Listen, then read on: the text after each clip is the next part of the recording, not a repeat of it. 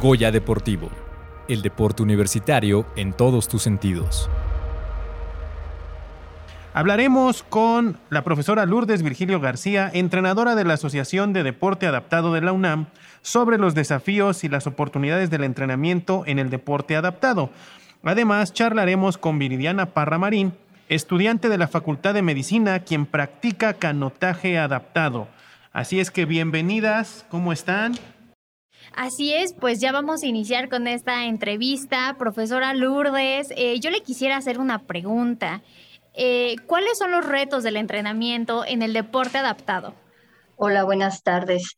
Pues mira, yo creo que en el deporte adaptado hay muchos, pero bueno, más que nada hablando, por ejemplo, del, de la disciplina que practica Viridiana, este, respecto al canotaje, el primero que nos encontramos fue la situación de la ubicación, ¿no? Que puedan llegar a Cuemanco, ¿no? Creo que es uno de los retos más, más importantes, bueno, con el que yo iniciaría, ¿no? La ubicación, el transporte, el que dependa, ¿no? De, de sus familiares o que tengan que tomar un taxi, que salga muy caro, ¿no? Todo este tipo de cosas que incluso, pues no solamente para llegar a, a Cuemanco, ¿no? Sino también llegar a Seúl, ¿no? Para algunos de ellos es complicado. Yo creo que es el reto principal para todos los chicos. Muy bien, profesora. Y, por ejemplo, en esta parte que menciona, cómo entrenan justamente esta parte emocional y mental para hacer frente no solamente a estos retos de traslado o de dificultades, sino también en la parte deportiva. Pues mira, este, en este caso, pues bueno, sí, sí hemos requerido de apoyo psicológico deportivo, ¿no? Externo, ¿no? Primero que nada, ¿no? Y bueno, en esa parte, bueno, no es fácil, ¿no? No es fácil el esfuerzo, ¿no? Que, que hace, ¿no? Son 200 metros, este, el sobreesfuerzo que hace, ¿no? Llegar al límite del umbral, ¿no? Del dolor, de la fuerza, la resistencia, ¿no? Y bueno, siempre estar preparados, ¿no? Para cualquier situación o, eventualidad que se nos llega, que llegue a suceder, ¿no?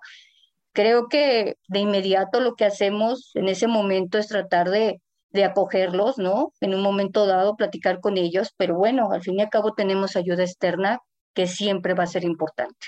Profesora, yo tengo una pregunta. Justo nos menciona acerca de los retos eh, y todas las, las, necesidades que requieren eh, los deportistas. Pero para toda la audiencia que nos está escuchando, ¿qué disciplinas tenemos aquí en deporte adaptado? Bueno, mira, contamos primero que nada con atletismo, ¿no?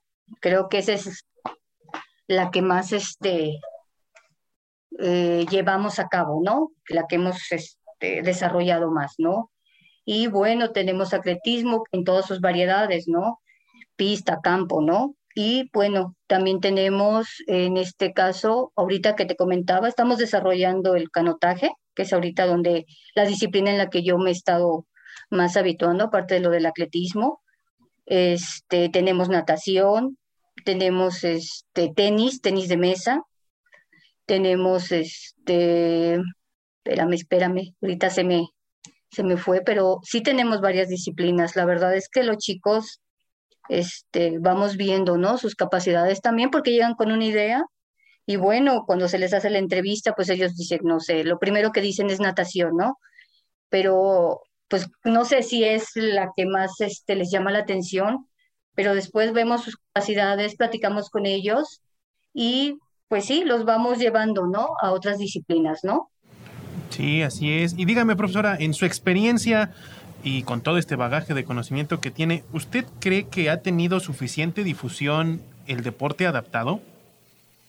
No, no creo. Fíjate que ahorita en los últimos tiempos, este, sí hemos visto un poco más de difusión, pero falta, ¿no? Falta. La verdad es que aún falta mucho y, y bueno, la ayuda de ustedes ha sido muy importante, ¿no?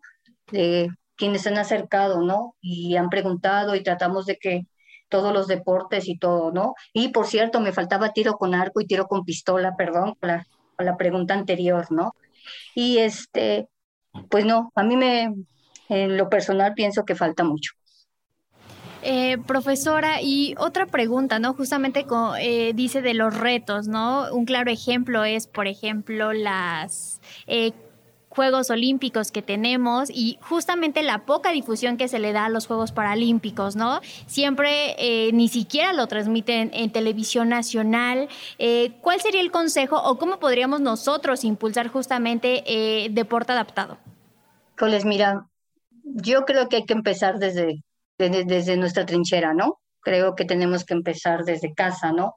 No podemos hacer nada en el exterior, ¿no? O sea, aquí hay muchos factores pero yo creo que si trabajamos en conjunto, ¿no? Y empezamos, yo creo que a difundir, a saber, a que conozcan los chicos, a que se acerquen, a que la gente los vea, que vean cómo, pues ellos también pueden, ¿no? Y hacen muchas más cosas y les cuesta trabajo igual que a todos, ¿no? Y yo creo que esa es la parte más importante, ¿no? Empezar desde casa, ¿no? Empezar desde casa, a difundir, a buscar puertas, a buscar apoyos, a buscar situaciones que nos permitan desarrollar el deporte, ¿no? Y cualquiera, ¿no? De los deportes que tenemos en México. Muy bien, profesora, muchas gracias. Importante lo que nos menciona para poder realmente generar un cambio en cómo se percibe y cómo se difunde el deporte adaptado, ¿no? Y justamente en este tenor, me gustaría también preguntarle a Viridiana, justamente, ¿Cómo ha sido su experiencia dentro del deporte adaptado en su especialidad del canotaje? ¿Qué nos puedes compartir de inicio? Bueno, muchas gracias por invitarme y es una interesante pregunta, ¿no? Mm, a lo largo de mi vida, desde que yo tuve la discapacidad, he practicado deportes desde externos y ahorita afortunadamente me recibieron en la UNAM. Entonces estoy muy contenta de estar aquí, pero sí ha sido un reto también la parte de adaptar las cosas, ¿no? Tenemos las embarcaciones, por ejemplo, cuando yo empecé la disciplina, eh, me fue muy complicado empezar a, tomar el bote, porque primero mi condición eh, me lo impedía en el dado caso de que yo no tenía mucha, mucho equilibrio, entonces al momento de subir la balsa yo tendía a irme mucho de lado. Entonces eso les preocupaba mucho a mis entrenadoras porque me podía llegar a caer de la embarcación y luego aparte como no está justamente adaptada, tenía que utilizar una embarcación para una persona convencional, entonces era todavía aún más complicado. Y las eh, embarcaciones también son las que utilizamos al principio se le llaman pambazos, que son unas embarcaciones en las que es más difícil que te voltees, pero son pesadas. Entonces, con el tiempo, junto a mis entrenadoras, me han ayudado a, hacer pequeños cambios, ¿no? Eh, desde poner almohadas, poner cojines, eh, para que sea un poco más fácil el poder hacer esta disciplina, este deporte, por lo mismo. Tenemos que sustituir estas partes en donde yo pudiera tener una desventaja al momento de llegar a hacer mi entrenamiento o competir. Viridiana, te saluda Ilse González. Eh, la verdad es que eh, te felicito justamente por, por esta parte de poder eh, adaptar un deporte, ¿no? Justamente a tu condición. Mi pregunta sería, ¿cuál ha sido el mayor reto de deportista y sobre todo como universitaria? Porque si bien estás en una carrera que yo siempre he dicho que no es por discriminar a las otras carreras, pero sin duda se requiere pues un mayor sacrificio, ¿no?